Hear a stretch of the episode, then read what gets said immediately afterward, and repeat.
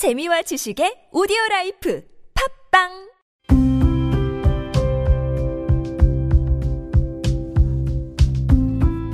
칼럼을 읽어드립니다.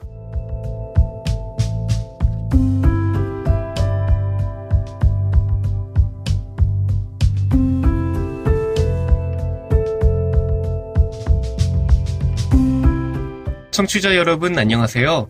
12월 29일 일요일 칼럼을 읽어드립니다. 캐스터 이호준입니다.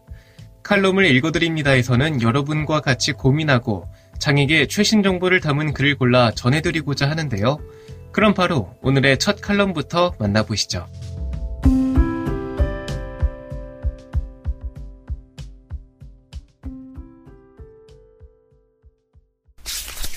에이블 뉴스 책으로 읽는 장애 우리는 코다입니다. 비장의 자녀 정체성에 끼치는 영향 등 고민해 봐야 칼럼니스트 정민권. 장애가 이야깃거리가 되는 걸 달가워하지 않으면서도 한편으로는 꼭 필요한 부분이라는 인식을 가진 나로서는 장애를 다름으로 인한 것들, 특히 비장애와의 소통을 위해 관계에 줄여야 하는 현상학적이라거나 누가 정한지도 모르는 정상성에서 벗어났다는 이유로 극복해야 할 병리학적 부분에서 모자라거나 능력이 부족해서 개인적 가치가 소모되지 않았으면 하는 바람을 갖는다. 그런 면에서 이름조차 생소했던 코다로서 살아야 했던 이야기를 다룬 우리는 코다입니다 라는 책을 읽고 느낀 점을 토대로 몇 자 적어보려 한다. 이 이야기가 충분히 장애학적 의미를 대변해주지 않을까 싶다. 더불어 8명의 장애인이 4가지, 괄호 열고, 지체, 뇌병변, 지적, 자폐성, 괄호 닫고, 네 가지 장애적 삶의 이야기를 풀어낸 책인 행복 추구권도 다시 주목받았으면 싶다. 코다는 경계에 서 있는 존재다 라는 프롤로그의 말에 격하게 공감됐다. 20년을 비장애인으로 살다 사고로 장애인이 된 후 30년을 살면서 나 역시 자주 경계인으로서의 삶을 산다. 때때로 관념이 된 비장애인의 사고를 기반으로 장애를 바라볼 때 느끼는 답답함이라든가 괴리감이라든가 그럴 땐 내가 장애인으로 갖게 되는 비장애인의 인식이 혼란스러울 때가 종종 있다. 일종의 공감이랄까? 웃음이 났다. 내가 근무하는 곳 위층에는 수화 통역센터가 있다. 엘리베이터를 타고 내려오는 그들 사이에서 그들이 나누는 대화를 듣고 있노라면 그들이 농인이지만 청인의 말소리만큼이나 빠르게 움직이는 팔과 손이 내는 소리는 침묵이 아니다. 얼마나 말이 많고 시끄러운지 모른다. 청인이 내는 음성의 수다나 농인이 내는 수어의 수다나 시끄럽기는 마찬가지다. 똑같이 말 많은 사람들일 뿐이다. 읽어가면서 영화 미라클 벨리에의 폴라가 떠올랐다. 농인인 부모를 대신해 여러 일을 해야 하는 현실과 가수가 되고픈 자신의 꿈 사이에서 혼란스러워하던 그 영화를 보면서 코다인 폴라에 집중하는 게 아닌 농인인 부모의 삶을 주목했었다. 어쩌면 나도 부모가 세상과 소통하기 위해 폴라가 당연히 통역사가 되어야 한다고 생각하진 않았을까? 한편 우리가 예의라 부르는 관계를 유지하기에 필요한 것들을 오디즘으로 규정하는 저자의 말에 청인으로서 살짝 혼란을 느낀다. 일반적인 생체 리듬을 보유한 보통의 사람이라면 잘 시간에 누군가 청소기를 민다면 화나는 게 당연하지 않을까? 이게 오디즘이라는 식의 차별로 규정할 수 있을까 싶다. 농인과 청인이 함께 있는 곳에서는 이런 해석의 차이로 인해 갈등이 발생하곤 한다. 양측의 입장이 극명하게 갈릴 때 나는 청인인지 농인인지 어느 위치에 있는지 시험당하는 기분이 들곤 했다. 참 많은 생각을 하게 만든다. 사실 읽기 전에는 장애라는 주제 혹은 장애로 인한 정체성에 대한 혼란이나 그와 연결되어 파생되는 사회적 문제들에 대한 이야기일 거라 생각했다. 어느 날 너는 이제부터 장애인이야 라며 더 이상 뛰거나 심지어 걷는다는 것조차 기적에 가까운 일일 테니까 정신 차리고 팔 운동 열심히 해서 휠체어라도 탈 수 있게 해! 라며 내 상태를 규정해버린 의사처럼 내 스스로 선택하지 않은 장애인에 대한 정체성은 아주 오랫동안 나를 혼란스럽게 했다. 그런데 저자의 코다로서 농인과 청인 사이의 정체성의 혼란이 가볍지 않게 느껴졌다. 이 문장에서 다시 한번 숨이 막혔다. 다시 한번 말하지만 정말 할 말이 많게 만드는 책이다. 코다라는 이유로 행복할 수 있나? 저자는 지인에게 코다라는 이유로 행복했던 적이 있느냐라고 물었던 질문에 대한 답이었는데 너무 명쾌해서 오히려 당황스러운 대답이다. 행복이 있어 코다가 장애가 이유가 된다고 생각하는 게 이상하다는 듯한 대답에 꽤 오래 전이긴 하지만 장애 인식 개선 교육을 나갔던 어느 학교에서 교육 시간을 마치고 질문이 있냐고 물었다. 그리고 잠시 후 손을 번쩍 들고 한 여학생이 물었다. 선생님은 장애인이 되고 편해진 건 뭐예요? 휠체어를 타는 장애인의 입장에서 장애 이후의 삶에서 편하다는 의식 자체가 사라진 건 아닐까? 도무지 떠오르지 않는다. 장애라는 지점이 불편이란 상황에 매몰되면 그가 사회적 활동으로 야기되는 유무형의 편익성 또한 무시되는 게 아닐까? 신혼여행에서 돌아올 때 장애인이라는 이유로 검색대를 프리패스한 거? 어, 딱히 그 여학생의 질문에 대한 답을 찾진 못했다. 사실 장애인이 되고 난 이후의 삶에서 겪는 불편함은 내가 가진 장애 때문에 생기는 건 아니라 처해진 상황에 따라서 장애가 만들어진다. 이는 나뿐만 아니라 비장애인도 동시에 불편함을 겪을 수 있는 문제도 많을 테니까 말이다. 또 미디어에 등장하는 성공한 괄호 열고 대부분 장애를 극복했다는 시선에 맞춰진 괄호 닫고 성공한 장애인을 보면 득달같이 전화하셔서 너는 노력하지 않고 뭐하고 있느냐? 라고 질책하시는 부모님이 계시는 나로서는 책장 한 장 한 장을 넘기기 쉽지 않았다. 지체장애 때문이라기보다 지체장애라서 겪는 일들처럼 대한민국에서 살아가기란 쉽지 않다. 괄호 열고 이 점은 다른 나라를 가보지 않아 비교할 경험이 없지만 다른 이들의 경험을 빌려보자면 그렇다. 괄호 닫고 저자의 부녀가 입국 소속대에서 당황해야 하는 일을 이리 먼 대한민국의 방 안에 앉아 울컥해야 하는가? 타인에게 장애를 문제 삼지 않고 그가 스스로 해결할 수 있는 것들을 왜 주변인이 나서느냐 하는 시선은 완벽한 장애인이 아닌 경계에 서 있는 나로서는 눈물나게 고마운 일일지 모른다.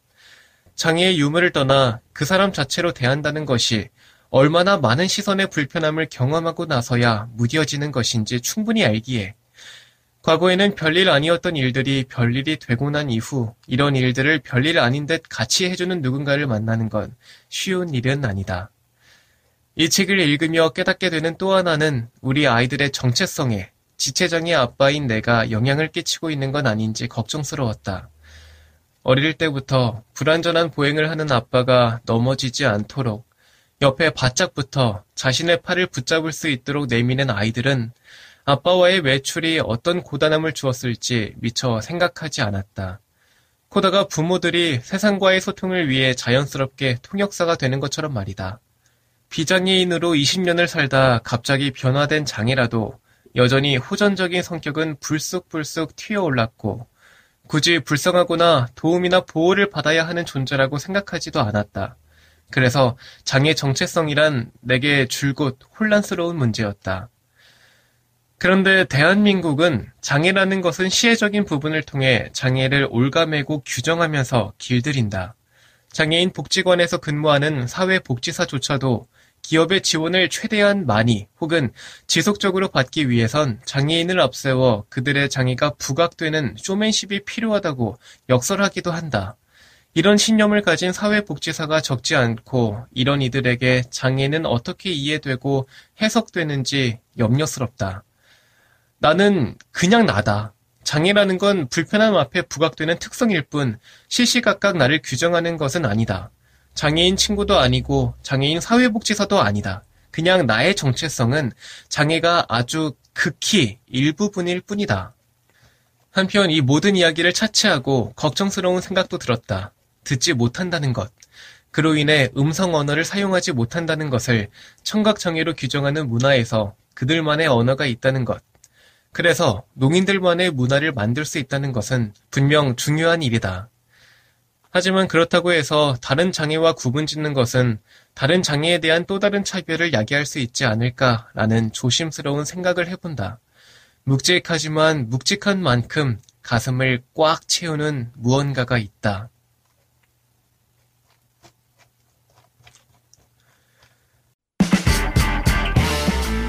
지금 여러분께선 KBIC 뉴스 채널 매주 일요일에 만나는 칼럼을 읽어드립니다를 듣고 계십니다.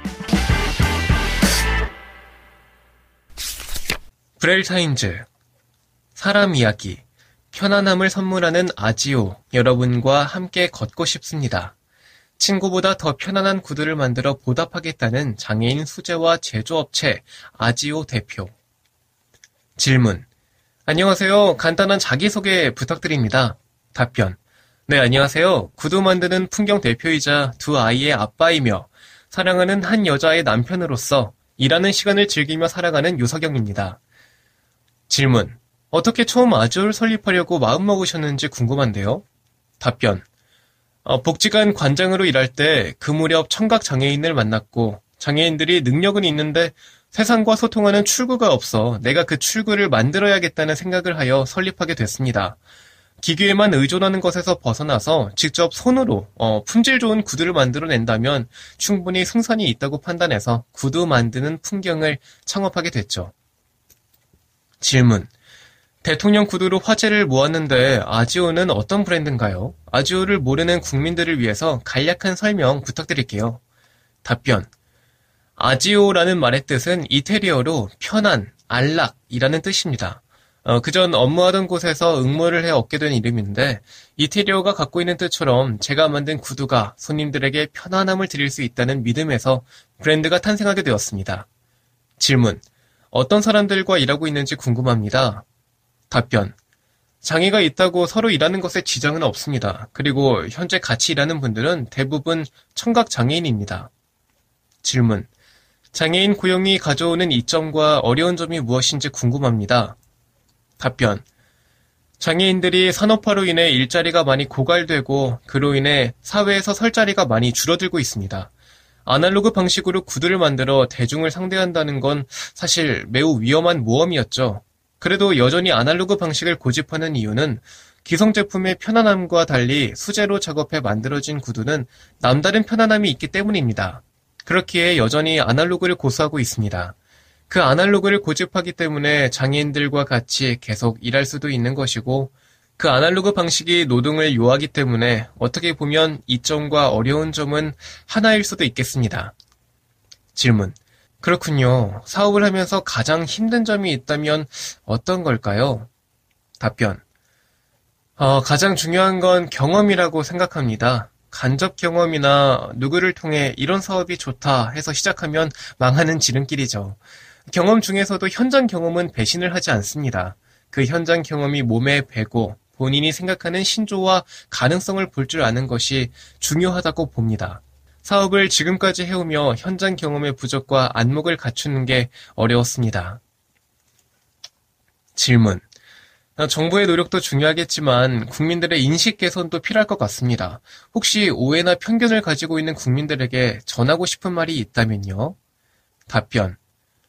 사실 정부에서 많은 노력도 중요하겠지만 어, 장애인 본인 인식이 중요하다고 봅니다. 본인이 할 수 있다는 의지와 노력을 보여주면 재능을 믿어주는 건 국민이겠죠. 그리고 사회에 직접 나와서 많은 것을 보여줘야 된다고 생각합니다.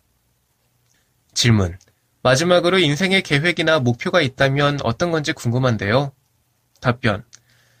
제 인생에 있어 시각장애라는 것은 삶에 있어 프리미엄이라고 생각합니다. 이 프리미엄은 누구에게나 주어지진 않으니까요. 시각장애는 제 인생의 모든 것을 바꿔놓았고 어, 지금까지 올 수 있게 만들어준 특별한 선물입니다. 지금처럼만 앞으로 남은 인생의 시간을 보내고 싶고요. 어, 구두 만드는 풍경 회사가 청각 장애 사원들이 오래오래 일할 수 있는 일터로 자리매김할 수 있도록 자리 잡는 것입니다.